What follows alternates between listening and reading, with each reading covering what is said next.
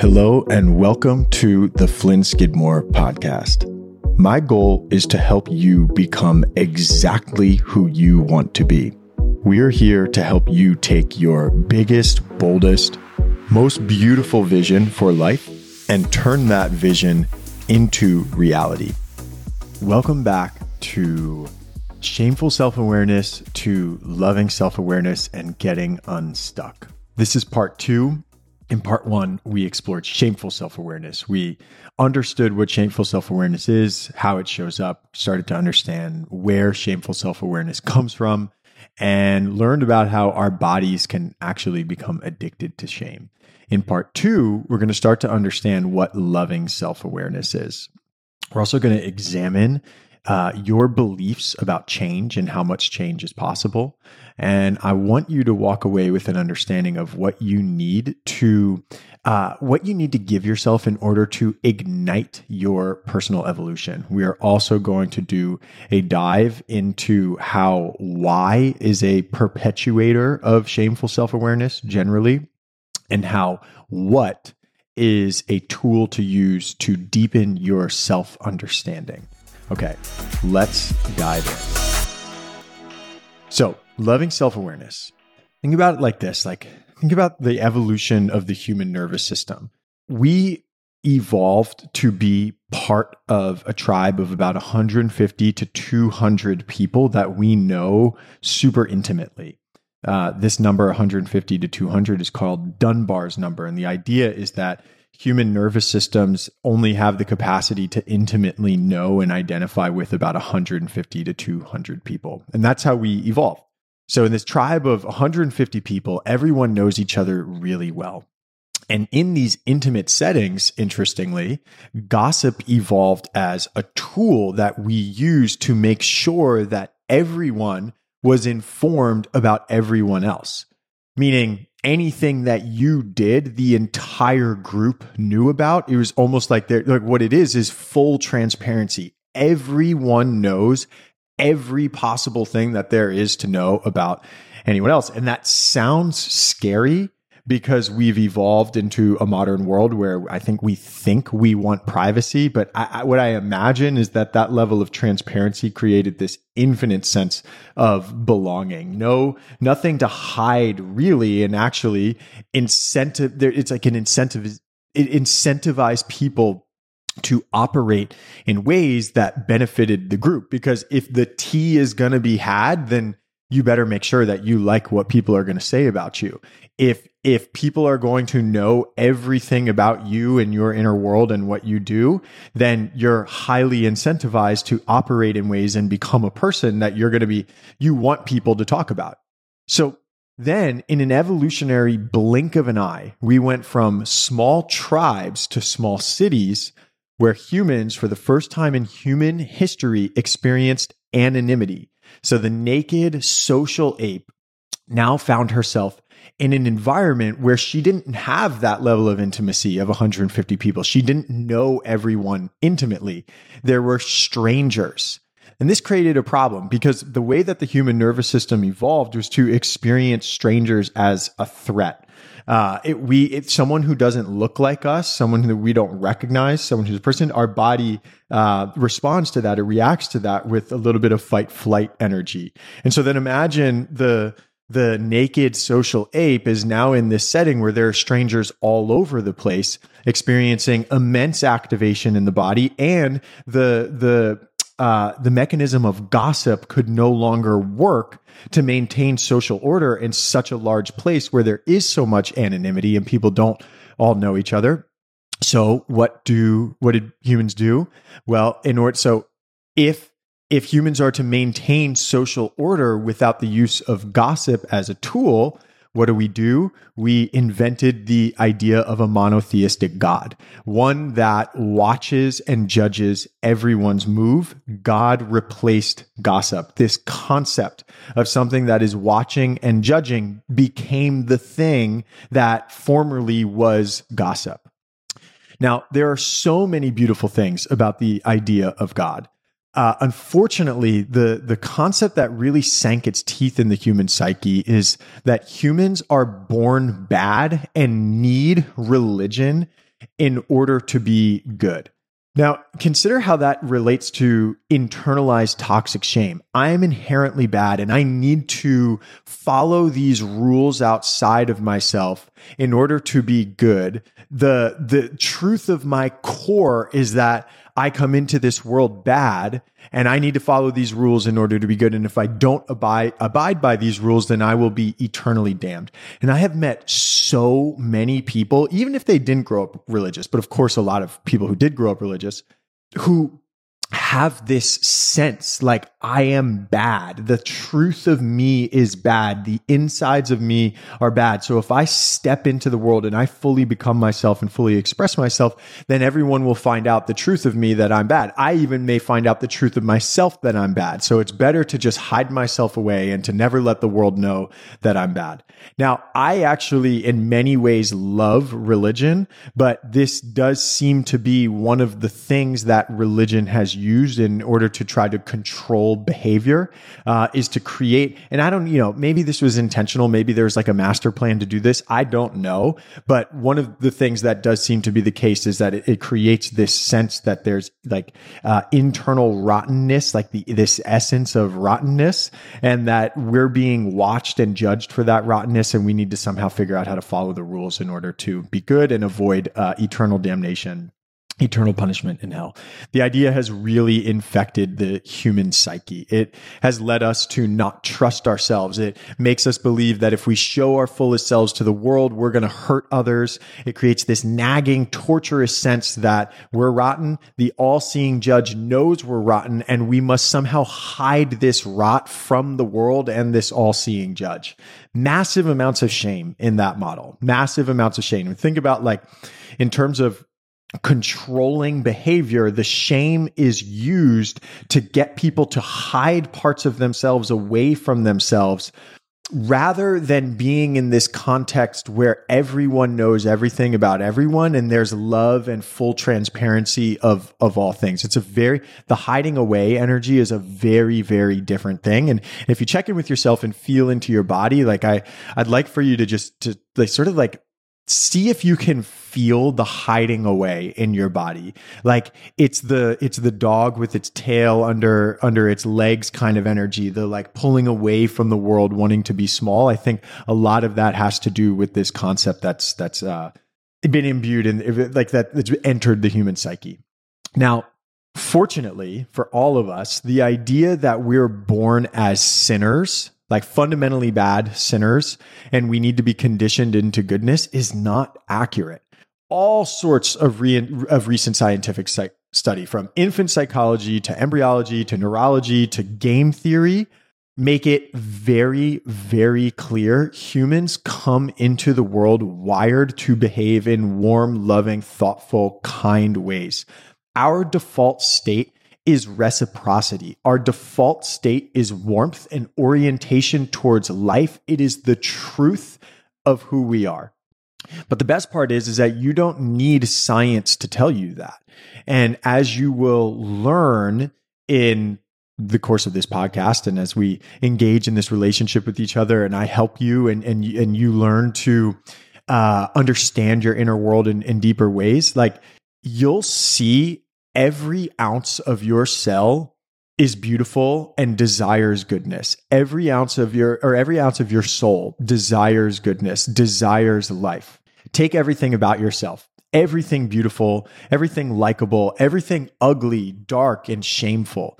All of the parts of you who see yourself as superior and better than, all of the parts of you who see yourself as lesser than, with every bone in my body, I know that all the parts of you at their core are doing their best to access love, warmth, and belonging. Every single thing about you, even the superiority parts, even the parts of you who have hurt other people, even the parts of you who think judgmental thoughts and want other people to be punished, whatever it is, I know that that part of you wants love, warmth, and belonging.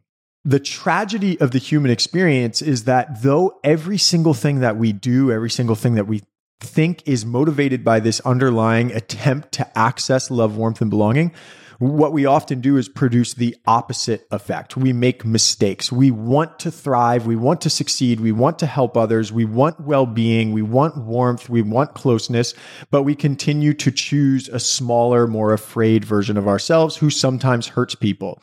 And that even like even that even when we hurt people sometimes when we hurt ourselves when we are choosing to be small when we're seeing ourselves as superior when we're seeing ourselves as inferior that is us unconsciously doing the best that we can in order to access love, warmth, and belonging. And we are just simply making a human mistake and we can improve it. We can, we can, if the, if the intended result is love, warmth, and belonging, we can reorient ourselves and make minor little tweaks to actually produce love, warmth, and belonging. And through the rest of this episode, I'm going to give you some things that really, really help you to do that. Now, funny enough, the, the collective choice that these early religious influencers made to see humans as fundamentally bad. Now, I don't know. I don't know if they sat around a table and they're like, this is the way to control society, or if this is just a worldview that they inherited that made the most sense to them. And it also had the effect of, uh, increasing their access to power and being able to control the collective. I I I, th- I see that as also a mistake. I don't see that as evil even though it has hurt a lot of people, I don't see it as evil. I see it as naive. I see them doing the best that they could to access love, warmth, and belonging. And I'm sure in some ways it did work to produce love, warmth, and belonging. Um, though this idea that we're fundamentally bad, that we're rotten at our essence, it's created immense harm. It has also gotten us to this moment right here, right now, where there's a computer and a microphone in front of me and I can create a podcast and and we can all work together to make a better choice. What choices that actually do produce love, warmth and belonging. So and I think that's a very important perspective to hold because it comes from this sense of trust that when a human, when an organism truly has the options available and is able to see the options available because a lot of times people have options right in front of their face and they can't see it because they're so they're so in they're they're drowning and they're invested in their own survival. They can't see the landscape. When someone actually is able to perceive the option to be better at embodying and providing love, warmth, and belonging, it just happens. I've seen it over and over and over. I have yet to encounter a piece of evidence that lets me know that that's not true. This work that we're doing here together is about helping you see with crystal clarity, cultivate the most profound trust that every ounce of you desires good and when resourced knows how to create good. It's already in you all we really have to do is create the conditions for our mistaken ways to be able to melt away and allow for the power of your inherent goodness, your empowerment, your confidence, your love, your warmth, and your capacity for recipro- reciprocity and for belonging to emerge. It already wants to emerge. It's just about creating the conditions within yourself to allow these things to emerge. They already want to do it. It's already happening. It's just about creating the conditions, which we'll speak more about. Now, once we learn to see the truth of the deepest parts of ourselves, the truth that they're all seeking love, warmth, and belonging, our fear that we are eternally bad or broken, it seems to just dissolve. At least that's what's happened for me. Like we're no longer afraid that our expansiveness will hurt others. We come to trust ourselves. We come to trust that every ounce of our soul desires good. And we learn that it is our full expression, us being our fullest selves, that's the thing that breathes life into every single space that we walk into. Us being our most expressive, fullest selves is the thing that is of service to all of the life forms and forms of consciousness around us.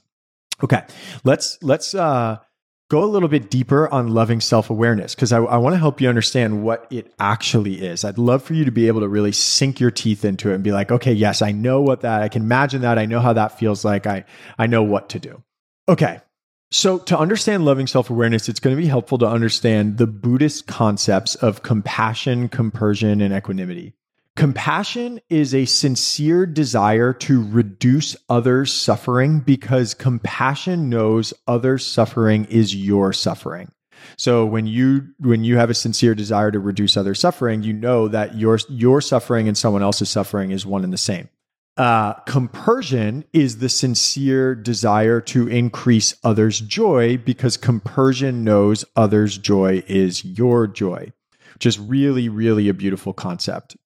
Uh, you might have heard me speak about this before. Like, if you want to spend your life uh, like optimizing for joy or peace, um, you and you want 10 out of 10 joy, well, if you act selfishly and only are thinking about your own joy and yourself, you might get to like five out of 10, maybe even six out of 10. And that's fine, honestly. Like, that's fine. The question is not about is that bad? Is that good? Is that moral? Is that immoral? Is that ethical, unethical? It's not about that. Is, is that as much joy as you want to experience? And if it is, then okay, you're doing the right thing to produce the amount of joy that you want. But if you're like, nah, five out of 10 is not really hitting it, like, I'd really, really prefer to be at nine out of 10 or 10 out of 10. Okay, then the question becomes what are your options to get yourself to 10 out of 10 this is where game theory comes in and it's so so beautiful to see that this is somehow just like mathematically built into the universe. The only way to be at 10 out of 10 joy is to be at least as invested in others' well being and their access to joy as you are your own joy. That's the thing that allows you to be at 10 out of 10. There's no way to be at 10 out of 10 joy if you're not invested in other people's joy. So it's actually like yes, it's about your access to joy, but your access to joy requires that you be heavily invested in others' access to joy. What it ends up being is very effective and pragmatic selfishness. To get 10 out of 10 joy, you have to be invested in others' access to joy. Now, Equanimity is clear vision. Equanimity sees and accepts things as they are while recognizing the impermanence of both suffering and joy we're going to dive deeper into this because a lot of times when people hear accept things as they are, they, they, people tend to think that that means just lay down and die. And like, okay, well now I'm not going to be incentivized or motivated to change anything if I accept it as it is. It's the exact opposite. The truth is you can't change anything unless you accept it as it is. So it's a prerequisite to change. It's a tool of the change maker to, to accept things unconditionally as they are. Uh, and, and you'll, you'll get clear on that over the next few minutes. So, in loving self awareness, we're going to combine all three of these compassion, compersion, equanimity. So, how does loving self awareness show up? This moment couldn't be anything other than exactly what it is. This moment couldn't be anything other than exactly what it is. This moment is perfect and it gets to be even better in this current version of perfection, I see nuance. I can recognize what I like and what I don't like. I am empowered and eager to recognize and grow what I like. I am empowered and eager to recognize and transform what I don't like into something that I might prefer instead. So you see, when we're talking about this moment being perfect, we're not saying that perfection means completion. We're saying that perfection means that this moment right here, right now, could not be any other way than exactly as it is. If we go back to the start of the universe and we get to this point right here, right now, and now when we're talking about the start of the universe, we're talking about 13 billion years ago. So our best guess is that the universe is 13 billion years old. Maybe older, maybe younger. Maybe there is no such thing as a beginning. Maybe God created it 7,000 years ago. I can't remember exactly what the Bible says, but the collective best guess is 13 billion years. If we were to somehow take account of every single thing that has ever happened in all 13 billion years, and from the start of the universe, every movement of every particle in every solar system everywhere, we would arrive in this moment and we would see that this is the perfect adaptation to the uncountable amount of factors that have come before this. It could be no different than exactly as it is. That's what perfection means. And in this moment where this could be no different than exactly what it is, there are going to be things that we like and want more of, and things that we don't like and would like to change. That's where power is at, is in not investing energy into desperately uh, I'm going to be a little intense here, like complaining about how things are or like desperately making a case about why they should be different, but seeing them as they are, recognizing what you like, recognizing what you don't like, and being empowered and eager to grow what you like and empowered and eager to transform what you don't like into something that you would prefer to exist. Now, here's where we get into wise loving grandma, which is one of my favorite concepts ever. Um, so 13 billion years old universe. Underneath every word you say, every thought you think, and every action you take is an energetic frequency. An action that is kind and delightful is paired with a higher energetic frequency, which means that the particles of your mind and your body, the particles of your electromagnetic field are moving faster and producing more of a magnetic effect. You become a stronger magnet. This higher frequency is associated with the flourishing of life. In places where there are higher frequencies, there's more life, there's more diversity of life, there's more color. When you are ashamed, you're producing a lower frequency. The particles of your mind and body are moving slower and are creating a less powerful magnetic effect. Now, that's because it's orienting towards death. It's it's like uh, it's like okay, we can't. There there are not enough resources here for us to use to be energized and loving and delightful or peaceful. It doesn't make sense. We're going to start to prepare ourselves for death. We're going to slow things down to conserve energy. So here's how I see loving awareness. All the energies that you can experience shame, love, joy, calmness, uh, appreciation, sadness, anger all of them are 13 billion years old. They're, they're just different wave patterns, different energetic frequencies. You are having a human experience of these energetic states. They express themselves through you in thought, in words, in your imagination, in your physiology, in your biology, and through your action. So if in one given moment you're having an experience of love, love expresses itself through you in the thoughts that you think and the interpretations you make of your reality in the in the words you say, in your imagination, the visuals that exist in your mind, in your physiology, your biology, what hormones you're producing, your breath patterns, and the actions that you take. Shame does the exact same thing. It expresses shame expresses yourself in certain thoughts and interpretations of you and the world, the words you say in your imagination, your physiology, your biology, your action.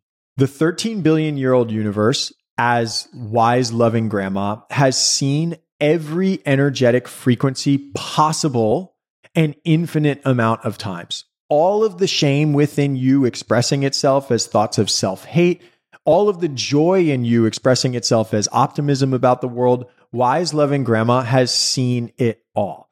And she is at the family barbecue, posted up in a fold up chair, simply there listening to you and eager to understand your experience. She's experienced it all before. She has no need to change whatever it is. If it's love, great. If it's shame, great. She's not judging you for being sad. She's not forcing you to be joyful. She's simply, she's just gently smiling, holding space for you as you share with her. Wise loving grandma knows that all of the shame ends up at some point turning into love, and all of the love ends up turning into shame. Life turns to death, and death turns to life. She therefore has no desire to rush you through your process. She creates no pressure for you to change or defend yourself. She's just seeking to learn about your experience, just to hear you wise loving grandma as the personification of loving awareness is seeking to befriend. Wise loving grandma is infinitely having the experience that she wants. So she's able to accept others unconditionally. Like if I have all of the joy and love in me that I could ever possibly want, and I know that I'm going to spend the rest of my life amplifying that joy and love and getting more and more and more of it and increasing my power, I have no need to change anything about anyone. If someone wants to change, then I'm so happy to be able to use the energy that I have to help them or the experience I have to help them. But when we want other people to change, it's because we think that when they change, then we're going to get more of what we want. When the truth is, the process of forcing others to change or hoping others to change is a is a scarce process in and of itself. And if we're engaging in that, then we're never going to get what we want. The place to be at is wise loving grandma, where you have infinite access to the experience you want internally. So it's easy for you to unconditionally accept and be warm to others. And it is the conditions of it's remember we were talking before, it's the environment that allows for life to flourish. The being in the environment of unconditional acceptance and warmth and curiosity is the thing that invites and encourages change to happen, encourages life to grow without forcing it to grow. So wise loving grandma can support you to change if you want to, but is creating no pressure for you to change, no reason for you to defend yourself. Nothing is being forced. One of the most beautiful paradoxes of human nature, and um, Carl Rogers, who is a ther- psychologist, wrote a great book called On Becoming a Person. Um, I don't think he came up with this, but he, it's like he's this is really his thing. Is the the idea is that it is only when you fully accept yourself that you're able to change. You in this moment could not be any different than exactly what you are. This moment is perfection. And in this experience of perfection, there are going to be things that you like and you don't like. To live an empowered, happy life is to be equipped to grow what you like and transform what you don't like into what you'd prefer. And paradoxically, this can only happen when there's no, you're not putting any pressure to defend yourself or creating any expectation to, sh- to change. It's when you learn to meet yourself with infinite, wise, loving grandma energy uh, that you're able to change if you want to. So now what I want to do with you is explore how much change is possible. And I want you to do this, please. So I'm curious to know what you believe about change. So check in with yourself. When you consider the human potential for change, what happens? What comes to mind? What limitations do you see? Uh, do you think that some traits are fixed for life while other traits can evolve? Do you believe that certain people can change? And if so, what can those people change and how much can they change? Do you believe that certain people cannot change? What are some universal limits to change? Like what are some things that uh, apply to everyone that that that limits everyone's opportunities for evolution and and change?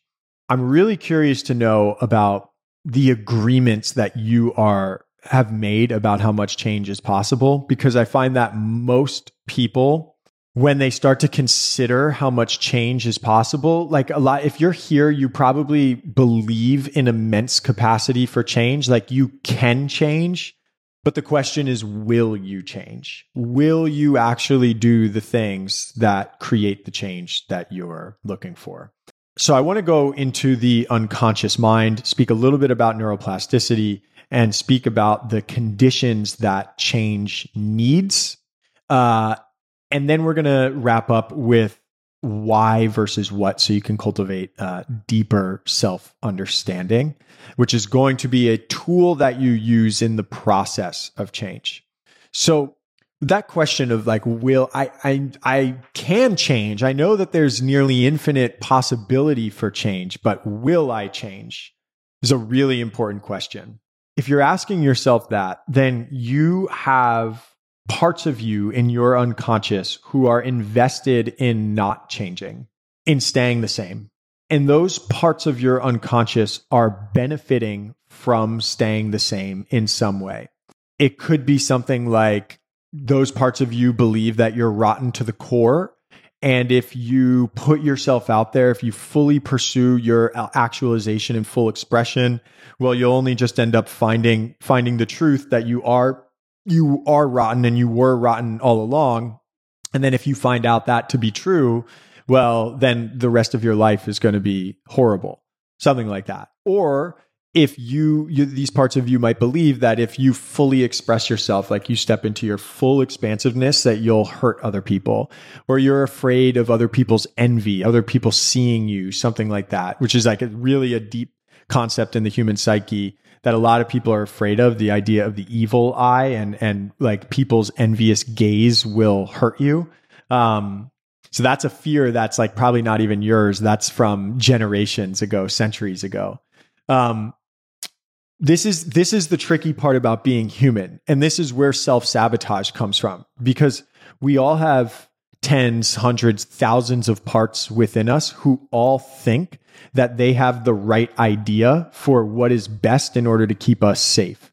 And a lot of those parts don't yet know that your full expansiveness, like your full loving energy, uh, your full expression in the world is actually your safest bet and the most attractive, most magnetic thing, most creative force.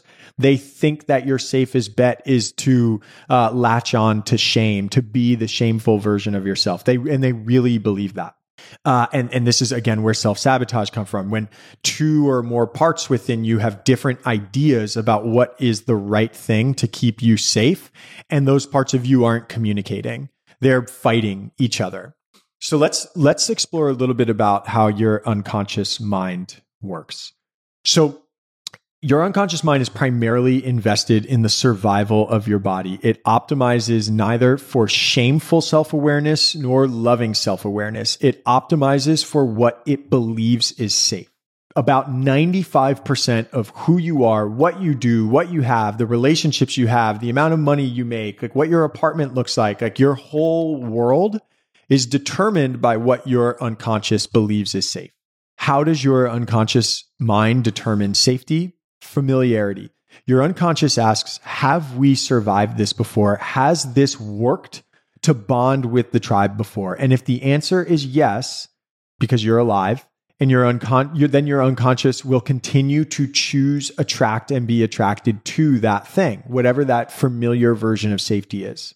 Most of what your unconscious per- mind perceives as safe formed between in your utero and seven years old. And it may actually be older than that. It may be centuries ago when we're talking about the collective unconscious.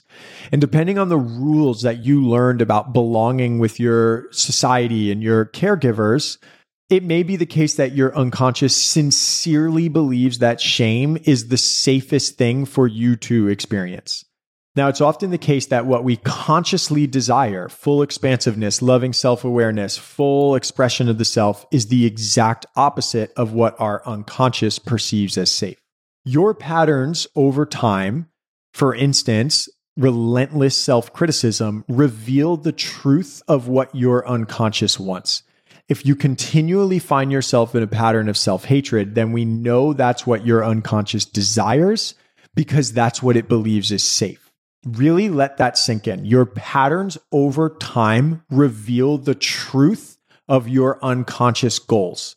If you continually find yourself in a pattern of self hatred, we know that's your unconscious goal and that's what it believes is safe most people hear that and shame themselves for their unconscious wanting the opposite of what they unconsciously want or consciously want that their unconscious has a goal of shame something like that. But unfortunately shame on top of the already the shame that already exists in the con- unconscious only makes things worse worse and makes you more likely to continue the patterns that you do not consciously desire creating permanent change is about helping your unconscious learn that something new is safe. And as you will begin to see in the section below, the only way to help it is to meet yourself with immense warmth, infinite acceptance, and sincere curiosity. Let's speak about neuroplasticity for just a moment. Um, because I, I, just want to emphasize that your brain and your unconscious mind has immense capacity for change. And neuroplasticity is the, use, the word we use to describe this. It's a term that's gained traction over the last decade. It, it describes the idea that your brain is almost infinite, like nearly infinitely adaptive and malleable. It changes and evolves based on what you practice. It's, it changes and evolves based on repetition. In the early 20th century, we thought that childhood experience determined the function of your brain and your nervous system for your whole life. So, like once you left childhood, we thought that your brain was done. Your brain stays fixed forever. You're unable to evolve and adapt to new things.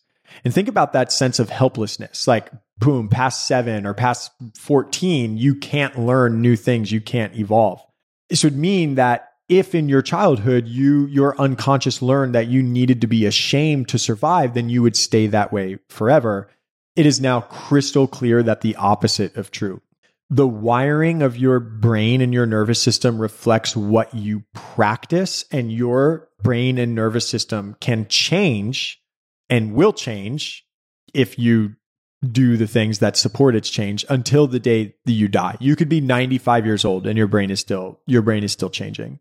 So now let's let's speak about the conditions that change needs. For most of its history, psychology and neurology were blind to the mechanisms underlying human change. So therapy like people would be in therapy and most practitioners were just taking shots in the dark like when a, and when a client did change no one really knew what was happening and when a client didn't change we also had no idea what was happening but now when change happens we know exactly what's happening on a neurological level.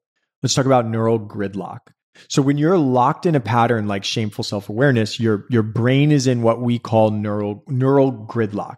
When you experience shame, certain areas of your brain light up, letting us know that the neurons, the brain cells, are actively communicating. When your brain truly believes that it needs the shame to bond and to safely navigate your environment to survive, the shame based areas of your brain, can get locked up like a gripping hand clinging on for dear life. And this grip ensures that these neur- neurons fire repeatedly, making it nearly impossible to experiencing anything but shame when this happens, you could experience trillions of pieces of evidence through your life showing you that people love you and value you but if you're in this shame-based neural gridlock it won't matter it your your nervous system won't be able to process and integrate these new pieces of information because it truly it doesn't align with what your nervous system thinks you need in order to be safe so what we're looking for is a neural release of this gridlock. We want all of these synapses to open up so that new information can be uh, digested and processed and integrated into your nervous system. When you meet yourself and your painful memories and your fears about the future with wise, loving grandma energy, where you're generating unconditional acceptance, communicating no pressure to change, and no need to defend, that clenched hand of the neural gridlock loosens, and your brain, metaphorically and also probably physiologically, it softens. We can literally measure this in the activity of your neural synapses, the space in between your brain cells where information is exchanged. In an environment of warmth, kindness, sincere openness, and curiosity, the neural synapses open up.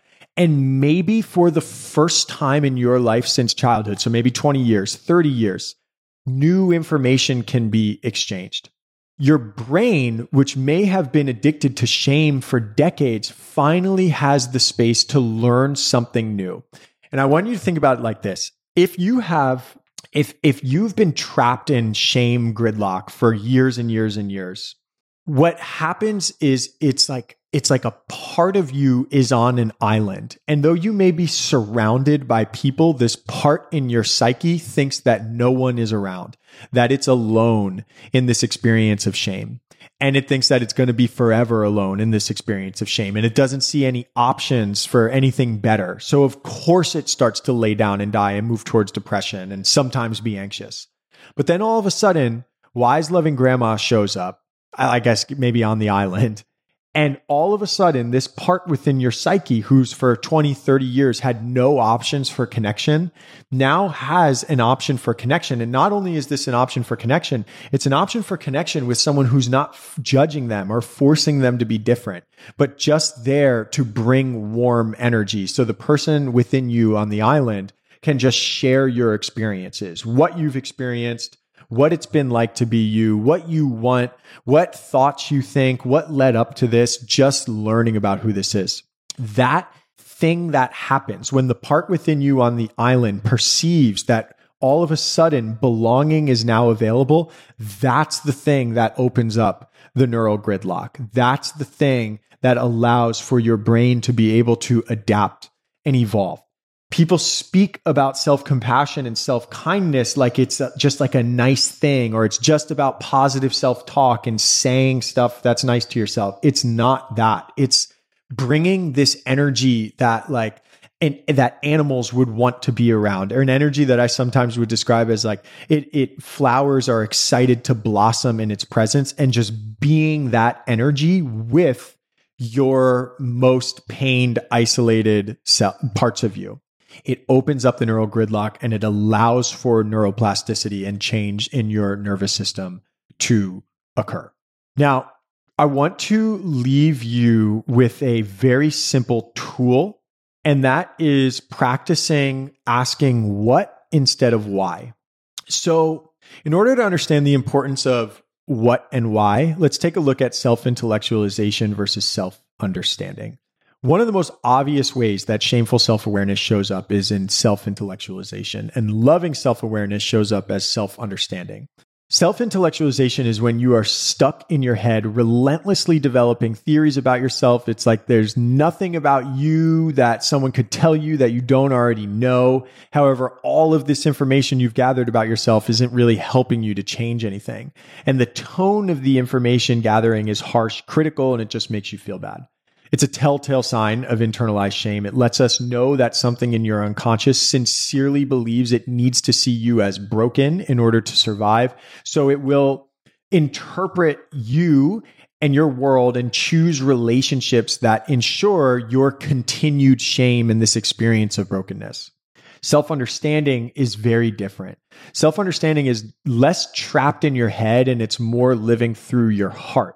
When you understand yourself, you're in your body.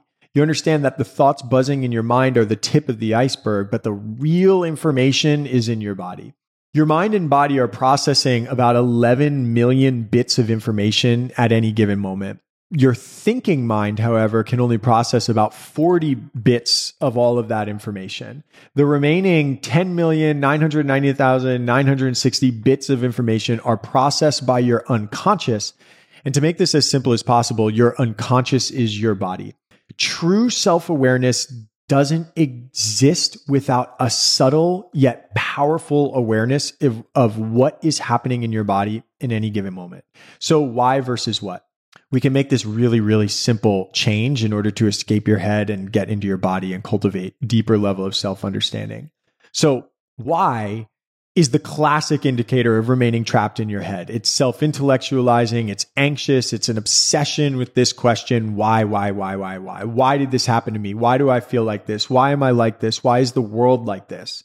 Asking why generally operates with an energy that's like, I'm suffocating. I'm in a room full of carbon dioxide. I'm gasping for air. And the only way to get oxygen is to find the cause of this by asking why. But there's a huge problem this is actually an intellectual problem. Why pers- presumes that we can identify a cause or an or- origin and is desperately hoping that once we identify that cause or origin, then we'll be safe. The problem is that the universe is far too complex to ever have a singular cause for anything. A way of thinking about this is like the volcano explodes. So why did the volcano explode? Because there was a buildup of magma underneath. Well, why was there a buildup of magma? Because the tectonic plates shifting. Why was there? Why did the tectonic plates shift? Because of the Earth's spin and gravitational field. Why does the Earth spin and gravitational field? Well, why do solar systems exist? Well, why does gravity exist? Why does the universe exist? Why does God exist? You it doesn't get us anywhere to ask why. We're chasing the cause. And a lot of times when people think they've found the cause, what they're actually doing is being lazy because it's, that's not the cause. There, there are trillions and trillions and infinite other pieces of, of things that have happened and information that could be considered to be part of it. It's like, why did my parents why were my parents emotionally immature? Because their parents were emotionally immature. Why were their parents emotionally immature? Because blah, blah, blah, because humans have this strange and unique capacity to imagine themselves in the future. And like it's it's like we don't want why. What we want is what. We want what. We don't want to hope that there's a cause that we can identify. We want to explore all of the effects. Now one of my favorite ideas in the whole world is that your reality is determined by the energy that you exchange. So the word why or what, it's actually less the word that matters and more the energy that's being practiced when the word is used. Why tends to be accusational, desperate, complainy, or a combination of all of them. It's a question that forces something to have a reason, which tends to make that thing defensive. And if you remember neural gridlock, the energy of why nearly guarantees the grip around your neurons clenched tighter, creating the effect of more rigidity and less fluidity and adaptability. Think about the version of yourself who's ashamed and sad and isolated alone on an island. And you're like, well, why are you sad? Or like, why don't you just feel better? Something like that. Like that, that, it just isolates that version even more. They become defensive. Like they don't want to interact with you. So what we want, and again, it's more about the energy than the question. We want the softness of a what. So when why thinks that it's identified a cause, it's actually the case that the why is a what because there we can't identify causes. We can only identify effects. So why is rigid? It thinks it's found the cause and that its expo- an exploration is done. What on the other hand, is wise. What knows that exploration is infinite.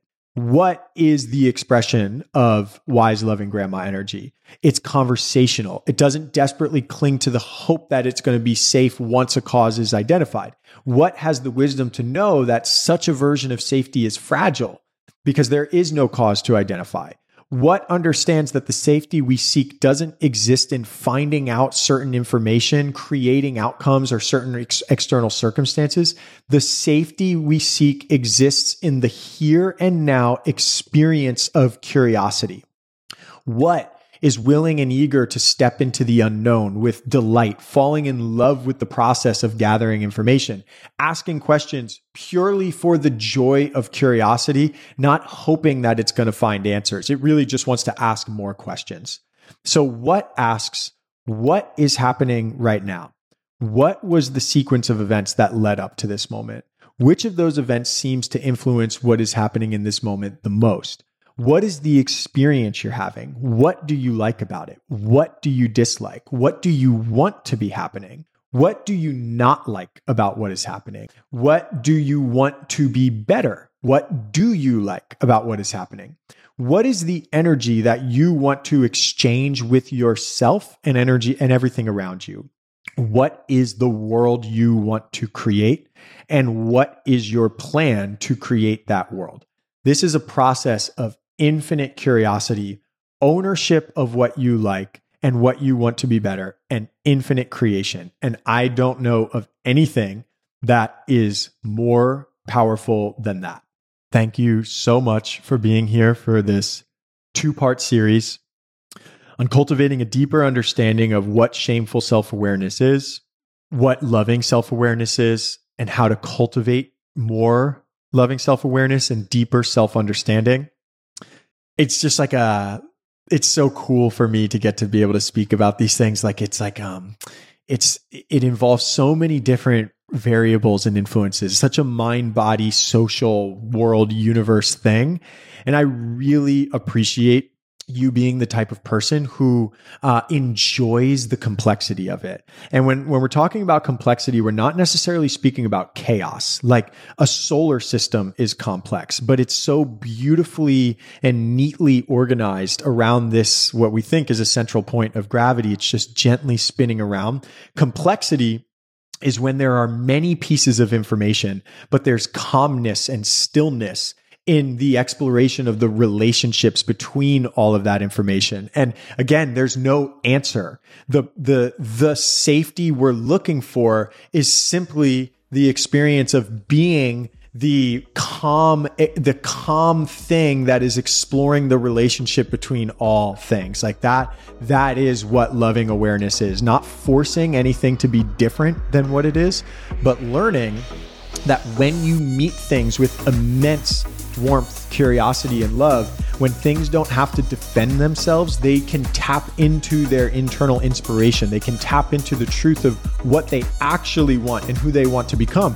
And if you're the type of person who has an abundance of internal resources, an abundance of love to give, then you can help that person or that thing or that animal become exactly what it wants to be. And I just do not know of any more fulfilling or empowering way of living life. Thank you all for being the type of people who are interested in that. I love you. I appreciate you. Have a great day.